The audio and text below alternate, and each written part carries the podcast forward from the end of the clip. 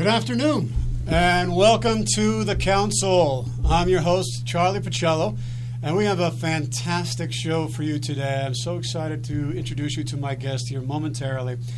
And uh, just want to really thank uh, KUHSdenver.com, KUHSdenver.com. That's where we are broadcasting from right here in Northglenn, Colorado, which is just a suburb of Denver. And we are broadcasting the best shows uh, all across Denver and uh, all across the nation, all across the world. We are being listened to by thousands and thousands of people from all across the globe. Thank you so much for tuning in today. It is an honor and a pleasure to be your host. Um, I just want to let you know that a, a couple things. Uh, there is an event that I will be pre- presenting at, being a speaker at, at the 5D event. It's going to be in Las Vegas, April 19th through the 21st. Uh, I will be on a panel discussion talking about uh, how, how, to bring more love into the world, and uh, it's focused on spirituality, consciousness, and business. You can buy tickets now at www.5devents.com. It's www.5devents.com, and there's going to be a lot of great speakers, events. Uh, everybody there is really trying to help bring humanity to a new level. How do we bring to each other together to find ways to be able to uh, you know, solve our problems uh, from a higher level of consciousness and uh, to bring each other together in a world that is so very, very divisive and yeah. troubling. and so, totally. And so we've got to uh, we've got to find uh, healthier ways to be able to to uh, to reach the the solutions that we need to the problems that we have. So please go ahead and check that out. And uh, uh, also, our guest, we will be on next week again. I want you to let you know that our guest next week is going to be the Reverend Jim Clark from the Archdiocese of Los Angeles. We are going to be talking about rituals and transformation, and as well as what the Catholic Church is doing about uh, the priests and the child abuse cases, and seeing how the Catholic Church can reform it, and if it can. So please tune in for that. You won't, won't want to miss that show. Uh, I also uh, always like to start a show off just with like a little prayer. You know, I got this book. It's called Prayers for Healing, mm-hmm. and it's on these 365 blessings, poems, and meditations. are all from around the world, and it's uh, and the one that I read today. It's from the, the Dalai Lama, and I think it's kind of a, a good one before we start today. Please pacify the uninterrupted miseries and unbearable fears, such as famines and sicknesses that torment powerless beings completely oppressed by inexhaustible and violent evils, and henceforth lead us from suffering states and place us in an ocean of happiness and joy. Those who, maddened by the demons of delusion, commit violent negative actions that destroy both themselves and others should be the object of our compassion. May the hosts of undisciplined beings fully gain the eye that knows what to abandon and practice, and be granted a wealth of loving kindness and friendliness. Through the force of dependent arising, which by nature is profound and empty of appearances, the force of the words of truth, the power of the kindness of the three jewels, and the true power of non deceptive actions and their effects. May my prayer of truth be accomplished quickly and without hindrance. His Holiness the 14th Dalai Lama. Mm. Pretty amazing. I think it's important to uh, to try to bring in people from all faiths, from all walks of life. That's one of the missions of the council, is to be inclusive of all peoples, to give them a forum to speak, to talk, uh, to help us to understand and grow in wisdom together, and uh, to be able to understand how interconnected we are. Uh, we all breathe together. I mean, that's real truth. Everyone breathes together. We all, the whole, we all, what is in one is in the whole, and what is in the whole is also in us. And so, when we're able to see that and feel that uh, and recognize that, I think uh, we'll finally be able to have that peace, peace and prosperity and hope and mm-hmm. possibility for everybody. So, anyway, our guest today is uh. Yes? Yes. Raju Lari. uh, she's a solo artist who has been performing for years in New York City and is now living here in Denver, Colorado. She sings soulful jazz. Oh my gosh, her voice is amazing. It's absolutely amazing. And I just love jazz, and you're so good. And on her website, it states that Raju Lari's buoyant voice vibrates with a clear and honest joyfulness. For her, singing is a healing and soothing activity. Her ability to share uplifting messages of confidence, empowerment, love, and hope through song is the most gratifying gift she can exchange. Um, I'm so excited that you're here, Rajulati. Thank you so much. Thank you, Charlie. I'm excited to be here. I really appreciate you guys having me back. Oh, it's uh, it's an honor. I mean, I, I, I had the opportunity to be introduced to you just a couple days ago and uh, listen to your music, and it's just so so powerful and moving. I mean, you put your whole heart and passion into your music and your soul into it. Yeah. And where did where did the name Rajulari come from? That's such a that's such a unique name. Is it? uh, Thank you. Does it have a history to it? Yeah, so um, Raj Dulari is actually a Hindi name. It's um, Raj is king and Dulari means daughter.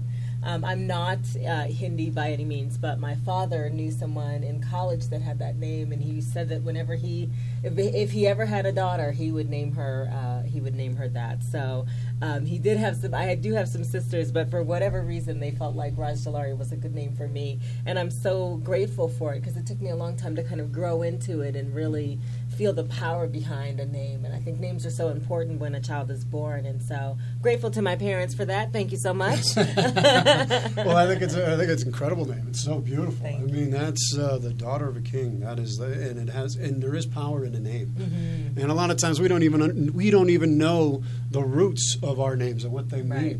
Like uh, my parents named me Charles. I was the, the uh, that was an Italian families. The firstborn son was named after the father's father, and my grandfather's name was Charles. And the root for that is uh, is a warrior man.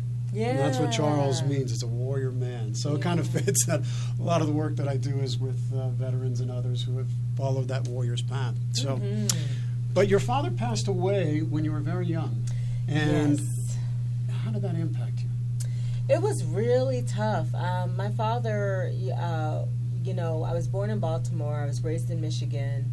Um, for the first few years of, of my life, my father and, and my mom lived together, and um, he was a challenging guy. He was he was actually uh, he did serve in the military, um, and he had some challenges as well. And um, he was killed when I was eight Oh, wow. and um, at the time my mom you know we we had already left him and we were living uh, in texas at the time. And i remember thinking just it was he just didn't come home one day.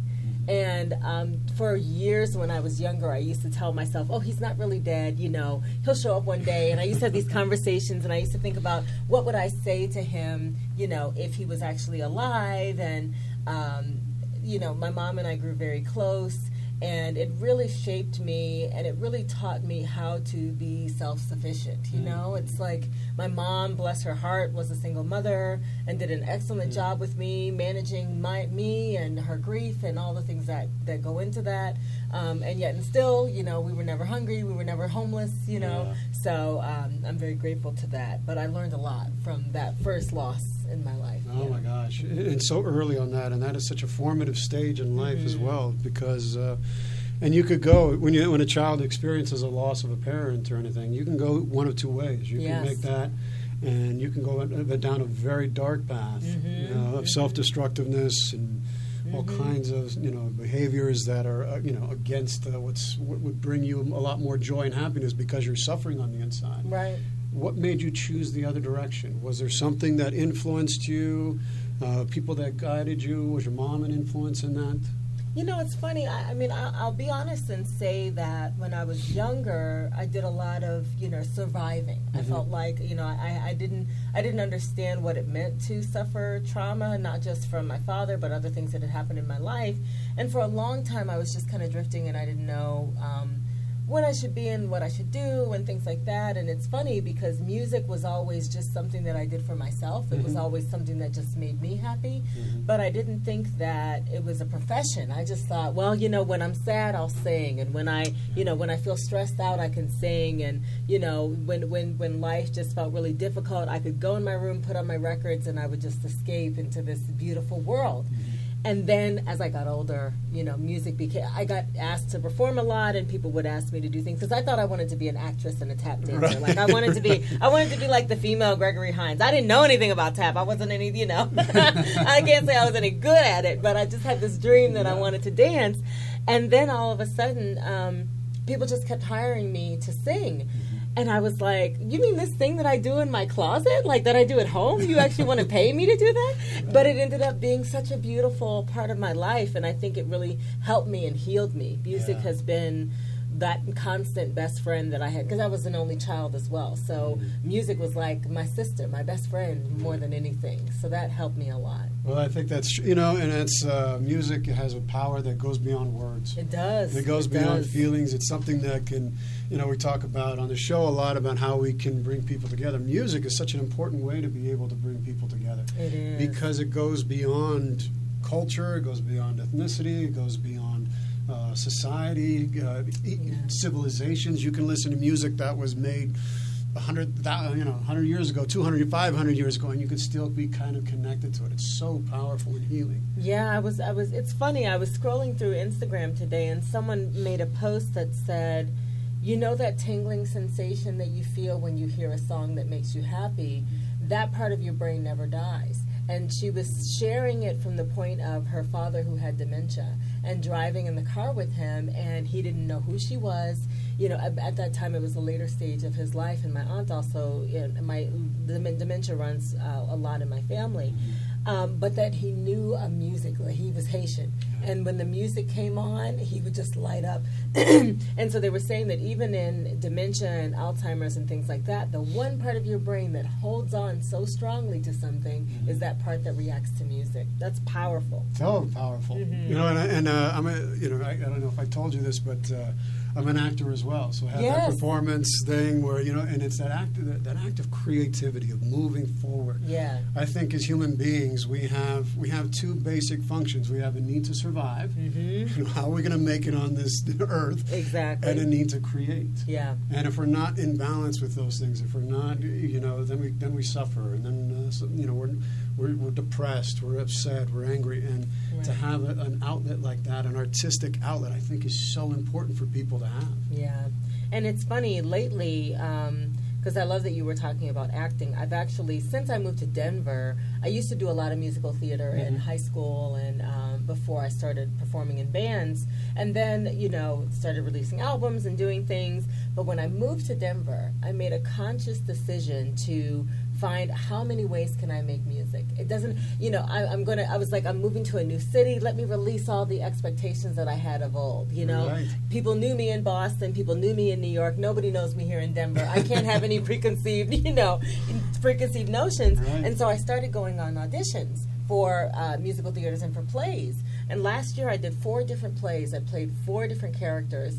And I gotta say, it was such a gratifying thing to try something new and have the universe say, yes, this is also part of your life, and this is also something that uh, you can do and an outlet for you. So I would love to hear more about your acting, you know, experiences and how you deal with with Denver and the madness. Oh well, I, I don't know about Denver and the Madness. It was uh, I just got back. I was uh, well, I have a theater company in Los Angeles. Oh, great! and okay. it's called Lightning Theater, and we just completed our first or, or our production out there. Not our first. We've done a number. We've been in, uh, been doing shows since about 2000, 2009. Okay, yeah, 2009. yeah. We took a show to New York. Wow. Yeah, it was uh, that's where we started, and we were uh, at the New York Fringe Festival and uh, Nice. performed at uh, the Cherry Lane Theater Mhm, right yeah, down there. yeah, oh yeah. my gosh, it was incredible. The, Oh. I mean, the history and the stuff that goes on there. Yeah. I was opening myself up to New York, and I was like, oh my gosh, this place is amazing. It is, here. it is. And uh, I got uh, so many times when I was, uh, you know, in the the subway, Mm-hmm. uh, people would come up to me and ask me for directions. Like I had this New Yorker. thing Yeah, you know, you got a little New York swag or something. Yeah. Something, I have no idea. But we did a show out there, and uh, just,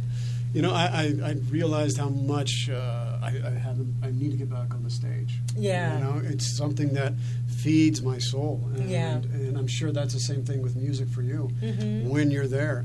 Now, when did you first, okay, um, start really finding out your, that it was jazz, that it was you were going to be singing jazz? Was there somebody who inspired you? Was there, uh, an idol that you may have had that you looked up to? You know, it's funny. Um, my mom always listened to jazz when I was growing up, and when we lived in Texas, I had an aunt and an uncle who started the first black uh, jazz radio station in Austin, Texas, mm-hmm. called KAZI.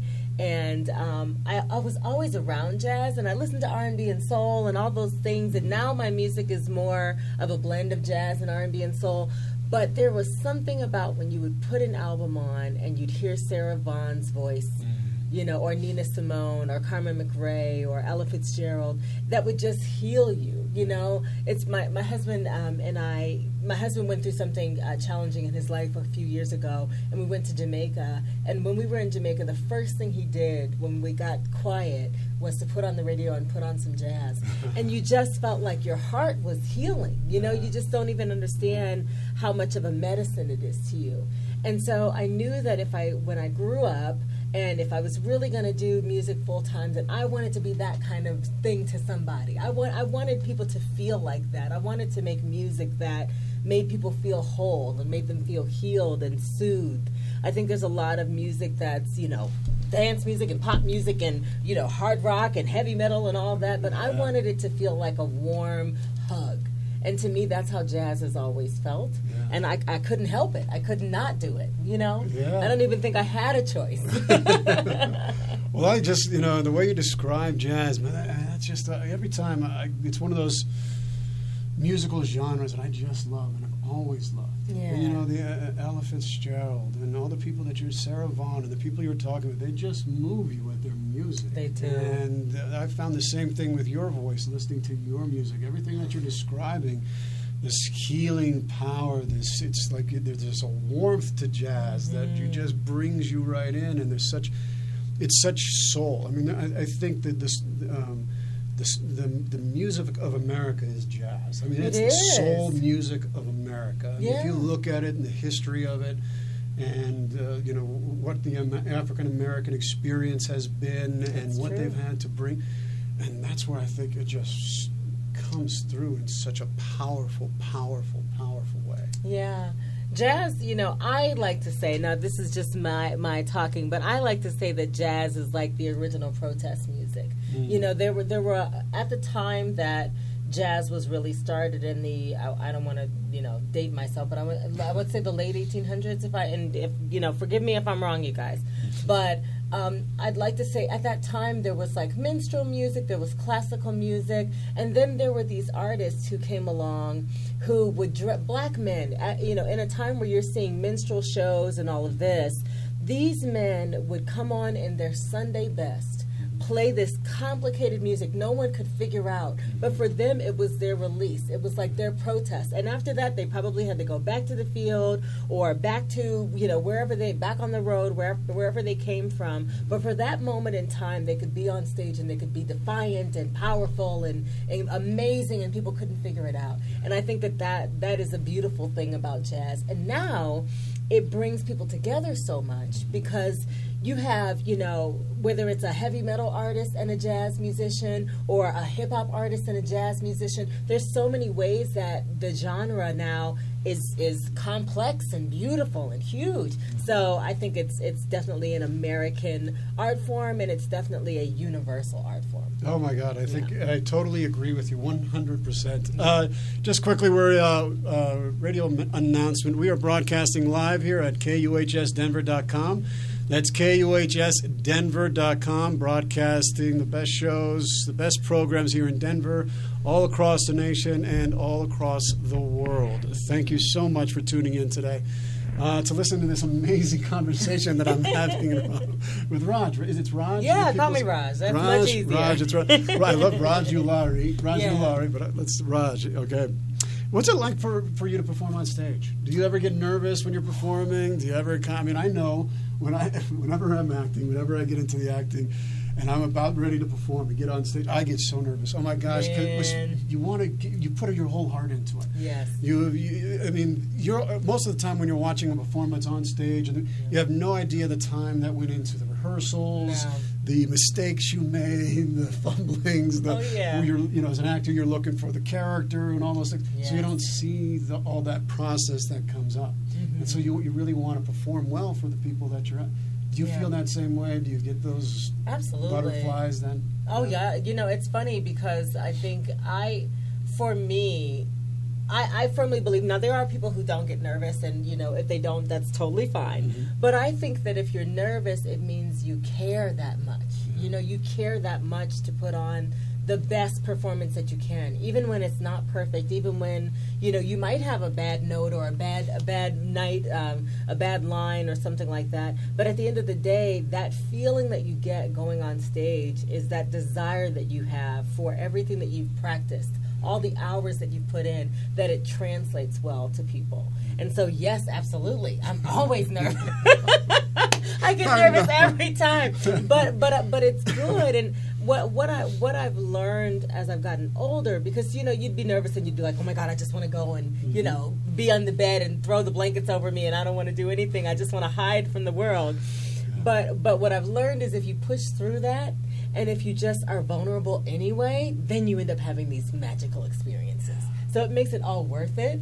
You just got to get through that little, you know, that little twinge that in little your belly. You yeah. just have to, and it's that it is that vulnerability yeah. of, of exposing yourself, of just allowing those fears to you get just slowly. Don't don't allow those fears to uh, overwhelm you. Just No. sit in that vulnerability, and there's sometimes if you can do that, magic happens Yeah. in the performances. I think, from my experience with it. Yeah.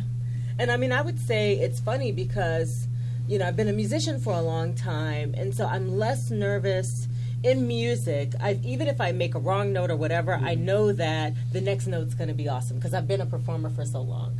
When I go into being an actress and doing like musical theater and things like that, I feel like I'm so much more vulnerable on a d- different level now because it's not just me and Rajdulari and the brand that I've created. It's like I have to be this completely different person. I don't want you to see Rajdulari. I want you, you know what I mean? You want you want someone to see the whatever the character is. And so it's another level of growth. But I think that's what's beautiful about being an artist is if you care enough, you'll challenge yourself to do the difficult things and then once you've done them, you affirm that you're in the right place and then the cycle just continues and you know, you just keep growing. Well, you and you're looking at it from uh, you know putting yourself in other people's shoes, Yes. having to understand where how they walked, what they did, what they saw, you know, Right. and, and, and fully embodying it. You're really trying to to create a soul on the stage, this Yeah. soul that has a whole life and experience, and having walked uh, in their shoes. And it's uh, I think it opens as an artist. That's why we have such compassion for, for all the things that are going on in the world because we you really feel what other people are going through because it's required of you Yeah. to do that as an actor to perform on the stage to make it believable because you will know right away if somebody is not being truthful in their performance. Yeah. You will know that. Yeah. If you're not coming from your heart, you will know that. I think artists are the true community and cultural ambassadors. If you mm-hmm. think about, you know, service industries are beautiful, not to take anything away from it. People who work in business, mm-hmm. there's obviously space for that. But as an artist, you always have to have a connection to the spirit of your community or the mm-hmm. spirit of whatever it is you're trying to do.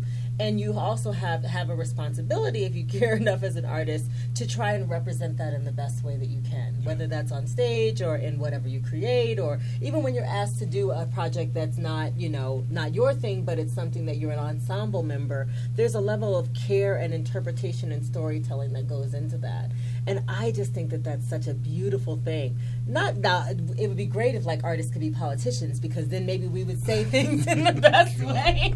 We'd be we'd be crazy politicians. We be, maybe we would be truthful. exactly. Maybe we would be That's a- honest. okay, you know? that's the That's thing. the thing. Cause, Well- well, when you when you're, I'm sorry, I don't mean to No, no, no. It's when when you, you uh, as an as an artist, when you lie, you have to be truthful in your lying. Yes, You have do. to be. You, you can't do it like this. You all right? do. Because you, and so you have to understand and study the nature of people who lie in order Yeah. to be truthful and about when you're lying on stage. Yeah. right? Well, and, And and even so, if you compare, know. like, you know, the things that we discuss in society, if you saw it on CNN, you wouldn't necessarily want to see it. But if you saw it in a Hollywood film, Mm-hmm. and there's a subject that's being tackled in a Hollywood film, like let's say immigration or whatever it is, you could you could some you could understand it, you could empathize with it a little bit more because there's a story and something you can kind of attach your heart to.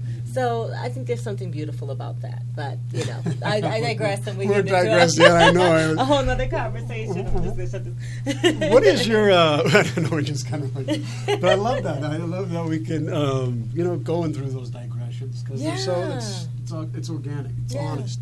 Uh, what's the best experience you've ever had on stage? Wow, you know, it's funny because every project I've done has had a bit of magic to it, right? So I've been in all female world music bands, I've been in jazz bands, I've been in gospel things, um, and then now my latest iteration, which is my band that I've been doing for about eight, nine years. Um, all of that is great. However, I had an opportunity last year to go to Colorado College. And when we went to Colorado College, sometimes we do these performances for the students, whether it's their, you know, Black Student Union or or even what, whatever, you know, their summer festivals, things like that.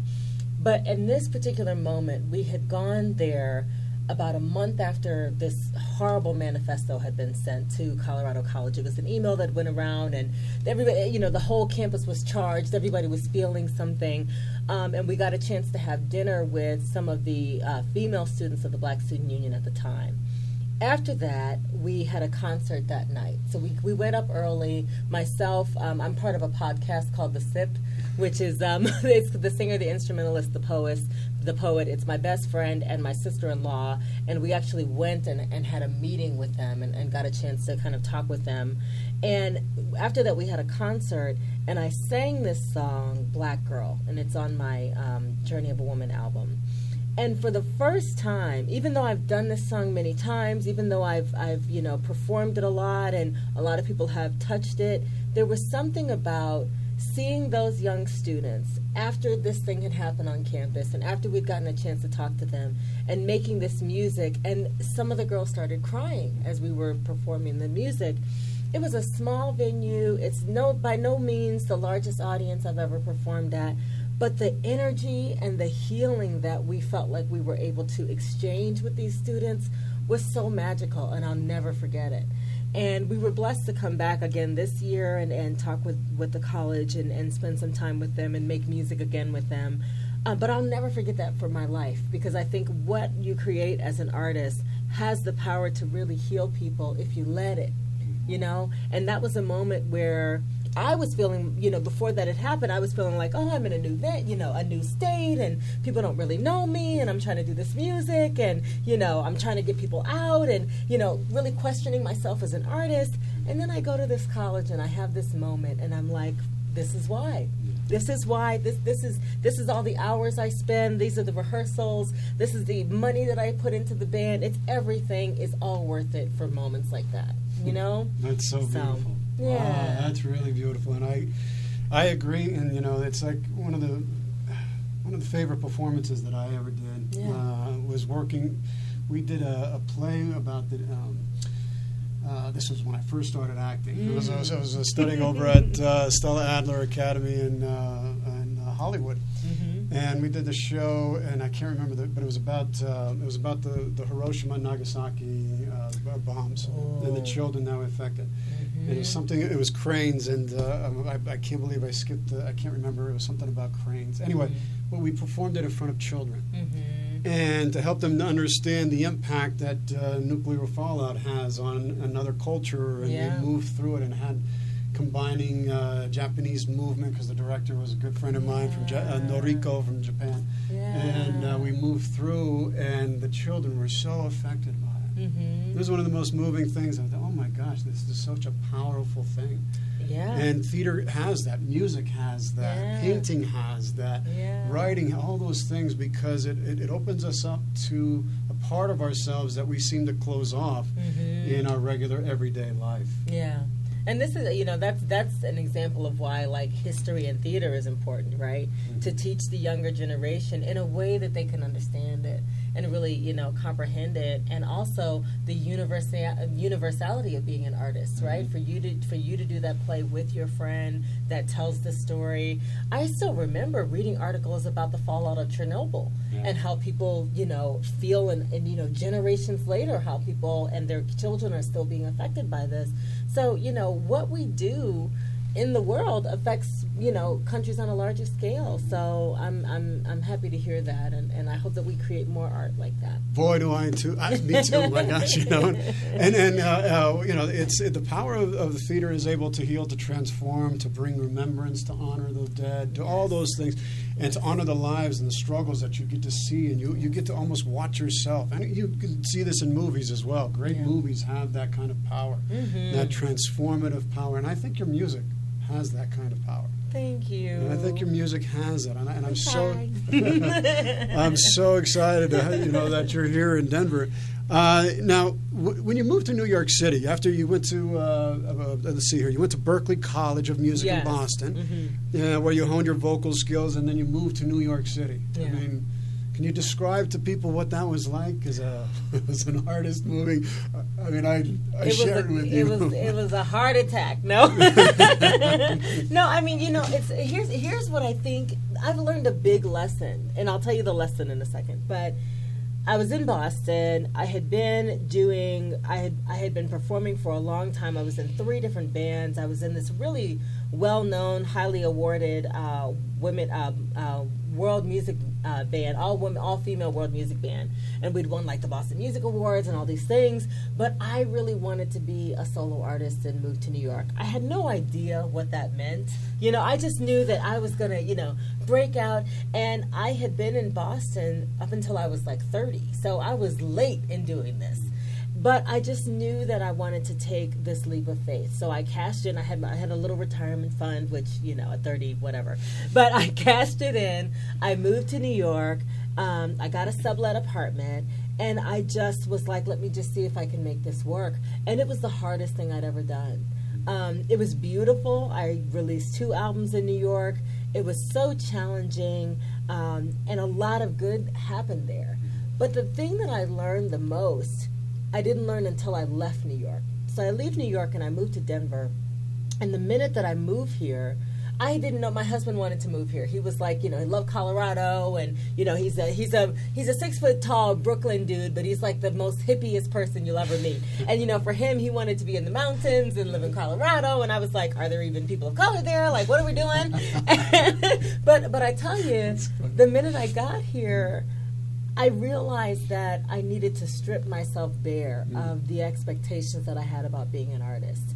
I think in New York, it's so beautiful because there's such a hot culture there mm-hmm. and there's so many ways that you can try to get in but it's hard if you're not known and you have to know the right people and you know you have to have representation and it's really challenging but i got to tell you the last two years i was in new york i worked less than I do now in Denver. I've been here in Denver for two years and I have made more, worked more than ever. And I think it's because I changed my mindset and I changed my perspective about how I wanted to approach my career and not just because in New York I was thinking I went to Berklee, I've studied this long how, of course people want to hear my music how am I not getting these fabulous gigs and how am I not getting all this you know responsibility and you know this response from people but I was a drop in, in an ocean which no matter how good you are, sometimes you're just a drop in the ocean. But when I came to Denver, I was like, I'm just going to make music however it makes me happy. I'm not going to have any expectations about it.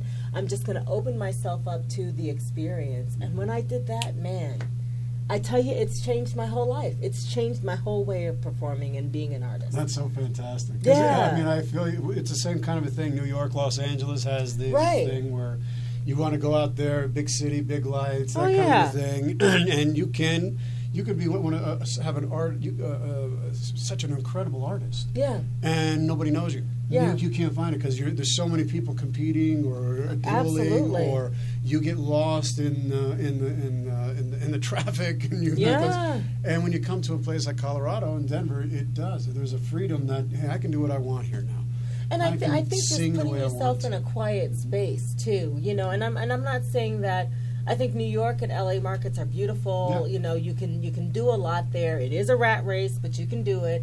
Um, but I think sometimes as, as an artist, just challenging yourself within your own career to say, how about I step out of my comfort zone? Mm-hmm. How about I just, you know, New York is great, but it's not the be all end all LA is great, but it's not the be all end all. You could be in, you know, Switzerland and and be an artist in a way. You could you could leave your comfort zone and completely have a beautiful experience if you're willing to just open yourself up to the process mm-hmm. and not have so many expectations about who you think you are or where you should be. Mm-hmm. More about can I create what makes me happy and can I be open about this process?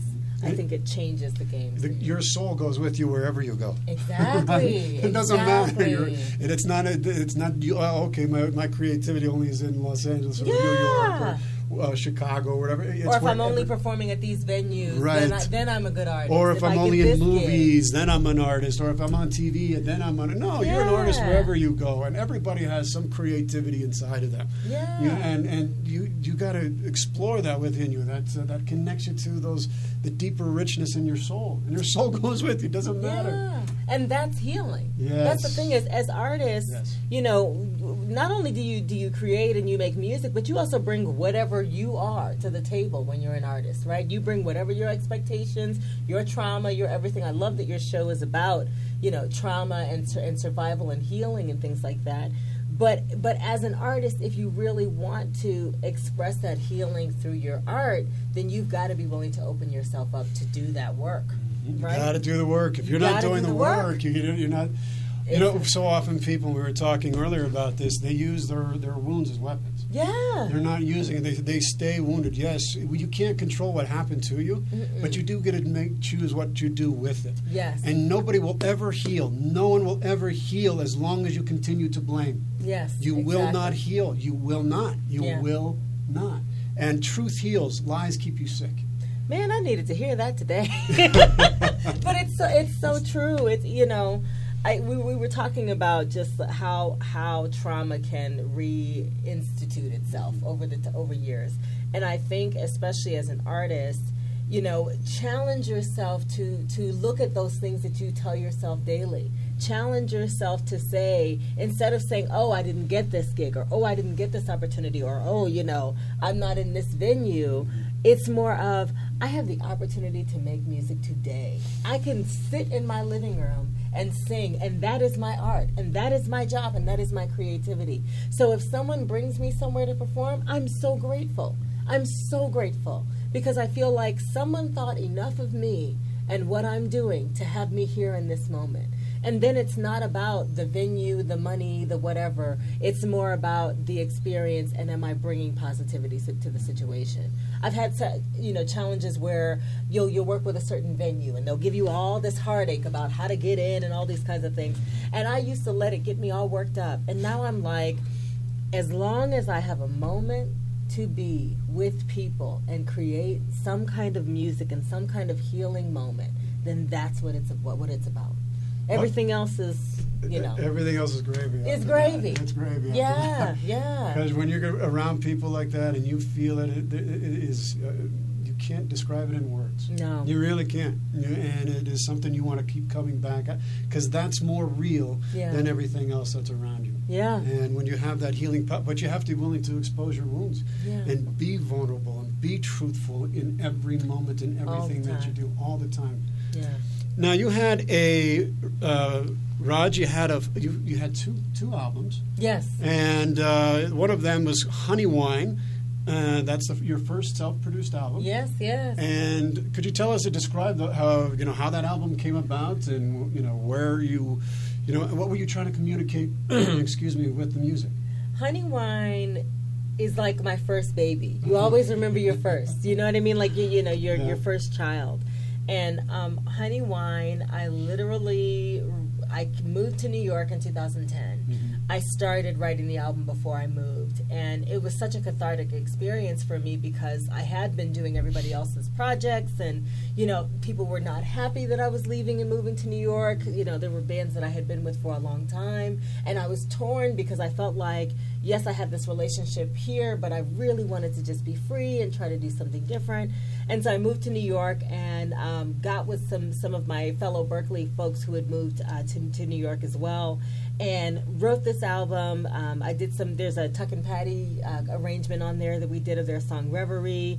Um, there's some acapella stuff on there. There's um, I did a Phoebe Snow cover on there. There's all these things of me just exploring like the different ways of jazz that I wanted to create, and so it's magical to me because it feels like my first baby, and it was literally me. Okay, I'm I'm solo artist now. What do I have to say to the world? Yeah. And honey wine is an Ethiopian wine. It's called Tej, actually, and it's a very, very sweet wine. It's it's it's when you drink it, it's sweet, but then it gets you kind of intoxicated, and so you don't notice. It's so good that you're just drinking it and drinking it, and before you know it, you're drunk. So that's what I felt like honey wine was about. That, Yeah. that was just you know this this lovely musical experience that's really sweet, but then you just love it the more you hear it. So. That That's the that's that fantastic. Well, and uh, and on this, you had uh, you, you filmed a video. I did, I Yeah, She filmed a video for it uh, for Honey Wine. It was for the title track. Yeah, It was a music video, right? Mhm, And in that music video, there was a you, you filmed a love scene. I did. Right? Good lord, Oh I God, know. I'm so always hard. like, whenever I see that love scene, I'm like, whoo! but I was very intentional about it. So yeah. Well, what was it? You had an intention. I think you, you on your on your website you were determined to create a visual where curvy girls are seen as the love interest in mainstream music. Yeah, you know, it's funny, and, and thankfully now we have people like Jazmine Sullivan. And when I was growing up, there was Vesta, there was uh, Phyllis Hyman, there were a lot of these artists out, but you didn't always see intimate scenes with curvy women, even on TV now. Like you see it sometimes. I know people, uh, people were talking about This Is Us. There's like a scene on there with a curvy woman who's, you know, but you don't see it a lot. And for me, I was determined to have that moment where you do a music video and you're talking about love. I'm not the side chick. I'm not the best friend. This is myself and my relationship and my happy moment that I'm having with this person that I'm in love with. So that was the uh, the the impetus behind that music video. And a fun trivia fact: my husband now. Uh, we were not dating at the time, but he's actually in that video. Oh, wow. He was just in the audience. We didn't even know each other at the time. But if you look at the video and there's a guy in a gray suit and he kind of leans his head back like that, that's my husband. and we ended up meeting after that and dating and all this kind of stuff. And so um, that it always makes me smile to think about. Oh, that's beautiful. Well, you know, and I think you're, you know, it's so. We all deserve to be loved. Yeah. We all deserve to have love and feel love, and not to be falling into any kind of, you know, stereotype or like you were saying, the- the, the girl on the side. Or no, we, you know, and to celebrate that. Yeah. I think that's so brave and incredible that you were able to do that. Yeah. And uh, you know, I and the guy who was in it, um, shout out to Terrell Carter. He was, you know, such a great. I, I met him. Um, he's beautiful actor, singer, model guy. One of my friends at the time met him on the street. I was looking for a guy who to do this music video, and she asked him, "Would you be interested?" I have this, you know, jazz vocalist, and immediately he said yes. And if you're for for us curvy girls who are artists. You always worry about people who say that they want to play the love interest, that, you know, will they say yes or no or whatever. He was so gracious about it. And he just was like, absolutely, I think this is a great idea. And it made me feel like, you know what, I'm heading in the right direction. This is what I'm supposed to be doing. That's so. I'm so grateful so for that. awesome. I think that's so great. Um, and then your second. Oh, I'm sorry. You have a, a clothing line, right? No, I don't have a clothing line, but I do. Um, I do have a style blog. Style So, blog. Okay, I got yeah. confused with that. I was. It's called the Rajdulari Style. Yes, I would love to have a clothing line. Okay. Now, maybe that's like you know Rajdulari 3.0, but Well, I thought, when I looked at it, that's what I thought. I was like, oh my gosh, she has a clothing line as well. This woman is amazing. So, Well, that you know, I just want to get paid for being fabulous. I've decided. I just want to get paid for like you know wearing great clothes, Mm-hmm. making good music, and having fun with life. Now that's idealistic, but well, that's a girl can right. A dream. girl can dream. That's it. Uh, and it's a great dream. I Yeah. Uh, your second album, uh, Journey of a Woman, Yes. was independently released and co-produced with pianist Aaron Brooks Roberts. yes. And all the songs are based on your life experiences. Yes. Um, Journey of a Woman came out four years after Honey Wine. And at that, by that time, I had been in New York for a while. I really wanted more of an R and B style to this, and Uh, Aaron Brooks Roberts is an incredible pianist. He's the husband of my best friend Monique Brooks Roberts, who, if you guys come to the show on the 28th, you'll get to hear both of them perform. Um, but they, he, he he just had this vibe that was really powerful. And so we sat down and, and, worked on Journey of a Woman. And I felt like it's more of like, it's my second baby. It's like my grown woman kind of album. And I felt like I had more, you know, to say during that time. So, yeah. Well, the songs on it, I mean, uh, it's so good. Thank I you. Mean, she has, folks, she has a sampler on her website, which is www.radjulari.com dot com. Uh, it's R A D J U L A R I dot com. That's R A D. Oh no. R A J. Excuse me. Forget about that. What I just said. Completely erase. I, okay. I, wrote it wrong down in here. It was late night. I missed. Something. No, it's okay. it's R A J D U L A R I dot com. That's R A J D U L A R I dot com. And on her website, uh, she has a sampler of the video uh, of the music of Journey of a Woman, and it is so good. I mean, it's like. Uh, you know, you're, you're, you're bringing in Ella. You're Thank bringing you. in some, fan, you know, you're bringing. Thank you. And uh, SoulTrain.com said that Rajdulari takes listeners on a melodic ride, a ride filled with expressive and welcome twists and turns. Influenced by jazz greats like Sarah Vaughan and Ella Fitzgerald, this New York based vocalist echoes a sound of honesty and joyfulness in her music. Journey of a Woman is one blessing worth listening to. UrbanMusicScene.com gives it five stars. And Tiffany Jones, editor of Pose magazine, says Rajdulari is what our ears so desperately hunger for in this day and age. Aww. Did you ever imagine that uh, when you were creating this album that you would have that kind of response and from it? I didn't. I, you know, usually I make my music as a healing process. Mm-hmm. I make my music because it touches something within me, and I hope that it touches other people. And for me, it's always been about what, what what can I say? You know, Journey of a Woman, especially. I was single at the time. I was really questioning myself. I was trying to figure out uh, who I was, and at the same time, I was really defiant about being a performer and and putting myself out there in this way. And so there, I fall in love on the album. Like there's such a journey that happens in the album, and I'm just so grateful that other people felt it too, and that it it touched them in a way too. I was Well, you I was so many gigs. surprised. You got so many gigs. We're traveling. I mean, you, uh, yeah. uh, New York, Chicago, London, Paris. Yes, yes. All, I mean, it was so. It was such an. And it's your your this album was charted on Billboard's top 200 R&B hip hop albums listing without any major marketing or support. Yes. That's incredible. Yes. It- and shout out to my friend Kevin Goins, who uh, who works in radio, and he was really, really instrumental in helping me get the word out. And you know, it, it, it, can be a challenge to be independent, but it's so worth it. Uh, and then So worth it. listen here, the audience, hear this. It became the number one, number one album on R and B outlets in Great Britain, Mm-hmm. and one of the top ten CDs for the whole year Yes. in uh, uh, in the UK on the album charts. Yes, and many thanks to UK Soul and Jazz FM radio radio for that because they really helped make that Oh. happen. I was so grateful. So amazing. That's really. I mean, what what do you what do you think is the what's the key to your success? What is the you know is a passion? Is a perseverance? Love of your craft? A combination? I Uh, think what do you think it's the difference? What do you makes the difference?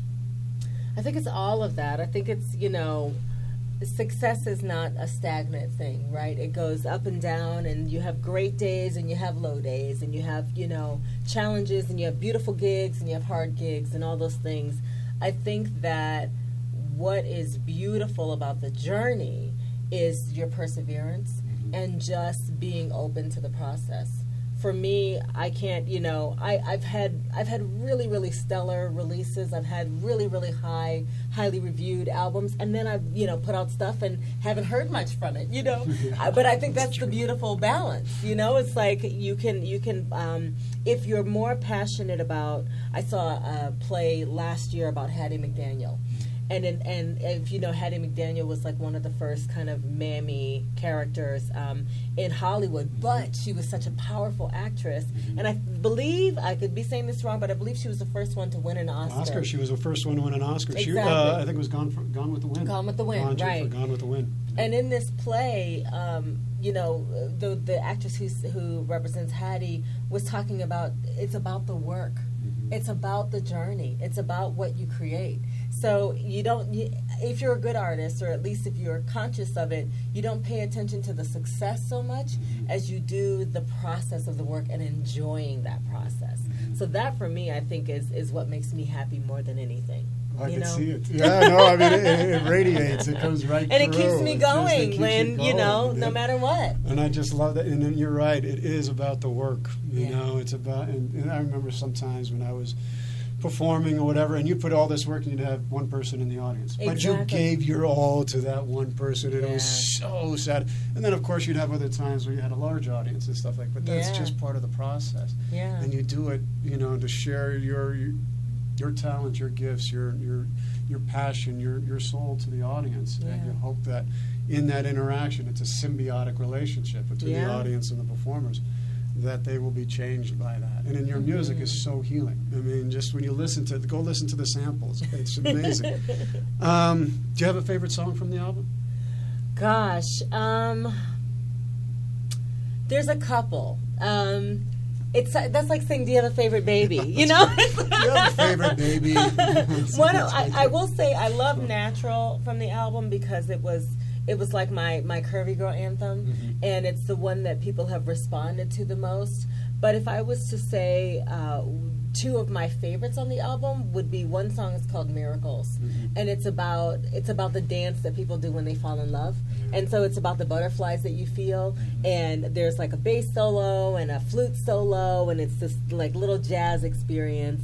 I love that. And then we rearranged uh, Tina Turner's song called "What's Love Got to Do with It." Oh yeah. Um, and we rearranged it, and it was produced by Aaron, and it features my best friend who's a jazz violinist. And so we sing this song, and I've got, you know, the, what I love about Tina is, you know, the What's Love Got to Do with It is such a saucy song. It's such a sassy thing. But the way that we do it is like, you're, you you feel the magnetism between the people, but it's also like, but I'm not gonna go there with you. I'm just gonna, you know, I'm just gonna just feel this vibe, right? and then I'm gonna go I'm over gonna here. come back over here. Yeah.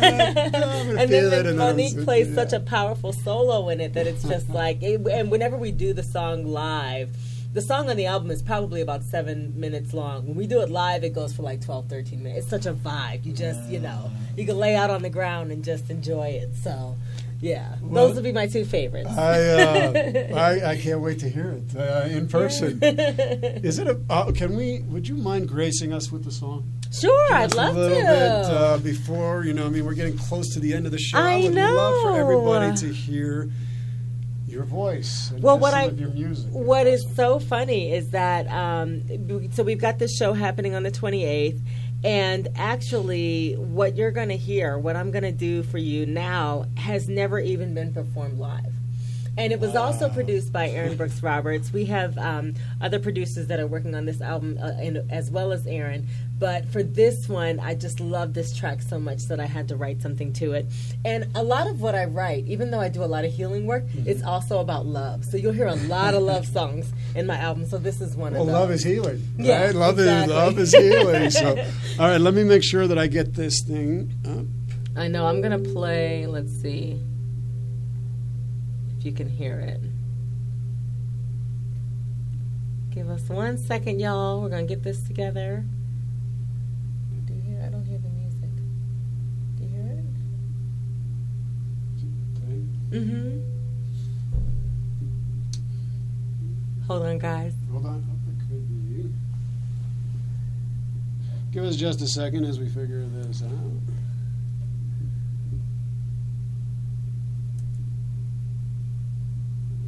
Oh, there it is. There we go. There we go. That's my fault. That's okay. Here we go. this song is called Dreamin'. What if I told you a story about a love so rare? Impossible to find it's black and brown, honey, drizzled in shades of gold. the way their bodies move. It's the greatest story never told.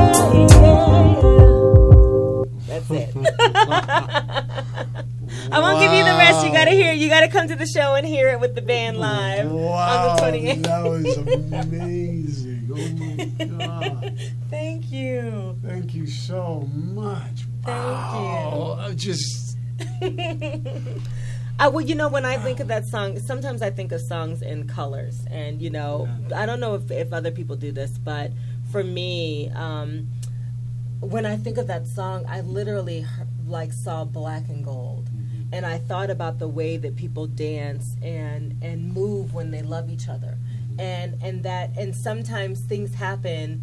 You don't see it, you know, you're not in everyone's bedroom, but there's something that's so magical about two people coming together in love and this dance that they do and the passion and you think that love is you know it's just in it's all in your head but it can make you blind if you make the wrong totally decision make you blind. You know, So- it's, I, I, I, it really can, and I think you know one of the beautiful things about love is the powerful emotion It's, it's the most powerful force in the world. Yeah. It really is. And if we could take off of our personalities and our inclinations and our prejudices and biases and just see, oh my God, it is the most powerful force. It's and, true. And it, it, it can be uh, um, life changing. Especially when you use it for good Yes. especially when you know it's something that you do to improve the lives of people around you and that's what i hope that our work does all the time Now, how can people? Uh, d- I mean, where can they buy your album? I mean, I, I Oh. would love them to know where to, they can buy your album and, or both of your albums, and you know, do what other venues? What do you have a gig? You have a gig coming up next Yes, week? yeah? yes, yes. I have a gig. It's uh, February 28th. Um, it's at the Syntax, Syntax Physic Opera, which is on uh, South Broadway, uh, South Broadway near Virginia, downtown Denver. And um, I love Syntax because it's like an old speakeasy. It, it feels like a slice of Brooklyn and Denver. It's a beautiful, beautiful venue. And they've allowed us to come in and do a live album recording. And um, some of the songs that people are going to hear that night, I have never performed anywhere. We've been working on them for a good two years. I've been, you know, marinating them in my little lab with my band. And so, for those folks who have seen, um, you know, the two albums, Jalari, Journey of a Woman and Honey Wine, um, and who love them, I'm excited to share with you this next chapter. So, Oh my God! awesome. And and uh, the tickets are available right now. Right? Yes, they are. Yeah. They're ten bucks. Um, please definitely come out and uh, take take advantage. Oh yes, You can see it right behind us, right there. That's the flyer right there coming on. Yeah. And then your albums, uh, Honey Wine and Journey of a Woman, they can buy on your website. Yes, so Okay. rajdulari.com, R A J D U L A R I. Uh, dot com. Um, there's a link on there that says shop, but I'm also on iTunes, Spotify, Google Play, Amazon, everywhere. Um, but if you you know go on my website, obviously you'll get it directly from the artist, which I appreciate. Um, but yeah, rajdulari.com. Rajdulari.com. That's it. And uh, I just can't thank you enough for joining me on this show. You are Thank you, Charles. No, are thank you so much. amazing. Thank you. and, and uh, just uh, just a gift to the world. I Thank mean, your voice is truly a gift to the world. I mean, your the, you know, the, your heart, your your passion, your love of it, and uh, you, you you are an amazing artist. And we are very lucky, very lucky to have you here in Denver. Thank you so much. I really appreciate it, and you know, I really appreciate KUHS. I have just have to say, you guys have given me, you know, a lot of response. I, I appreciate Henry for all of the music that he plays on the on the site. You guys don't know how much it means to an independent artist uh, that people support your music and that they are willing to share it with the world, and it just means everything to me. So, and just for you guys to let me to come on and talk about the show next week, I just I'm so grateful. So thank you guys very much. Uh, Raj, uh, I always ask my guests that I have come on to the show, uh, what is one, if you could give one bit of advice, one bit of wisdom from your life experience, what would it be? Be afraid and do it anyway. Be afraid. It's okay to be afraid, but do it anyway. Whatever that whatever that is. If it's a job, if it's a new venture, if it's a you know, if it's talking to someone that you've always wanted to talk to, if it's putting yourself out there and starting that podcast or, you know, starting your speaking, you know, job or, you know, doing a TED talk, whatever it is that scares you the most, uh, if you feel that fear, it's probably because it's a powerful vibration within you that you should do it. So do it and be okay with being scared. And even if it flops, oh well. Be okay with the process, be okay with the journey. So be afraid and do it anyway. I love it. I love it. I love it. I love it. I think it's, one, it's great, great, Raj. Um, thank you so much. It's Thank you, Charlie. really a privilege. Thank you so much. Uh, thank you, folks, for uh, tuning into the council today. I hope you enjoyed this as much as I did today. And uh, my gosh, the uh, wow, it's so amazing to bring people together on this show. It's just, uh, it's God, what a what a blessing this has been. Um, next week we will be back uh, one to two p.m. on Friday. Mountain Standard Time for another conversation that we will be having here on the council. It's going to be with uh, Father Jim Clark from the Archdiocese of Los Angeles. So we've got uh, we're going to talk about rituals and transformation and a lot of stuff that's uh, happening in the Catholic Church as well, and how we can bring some resolution to that and to bring some healing to that as well, Yeah. which is really needed. Um, thank you, KUHSDenver.com. Thank you, thank you, thank you for allowing the council to be here to broadcast to the world and to all parts on this country. Uh, the numbers continue to grow for, on this show. Thank you so much. We couldn't have this show without you, and uh, for trusting me to bring you the best shows I possibly can. Um, folks, may you all be well. May you all be free of pain and suffering. May you all be whole. The council is adjourned. God bless. We'll see you next week.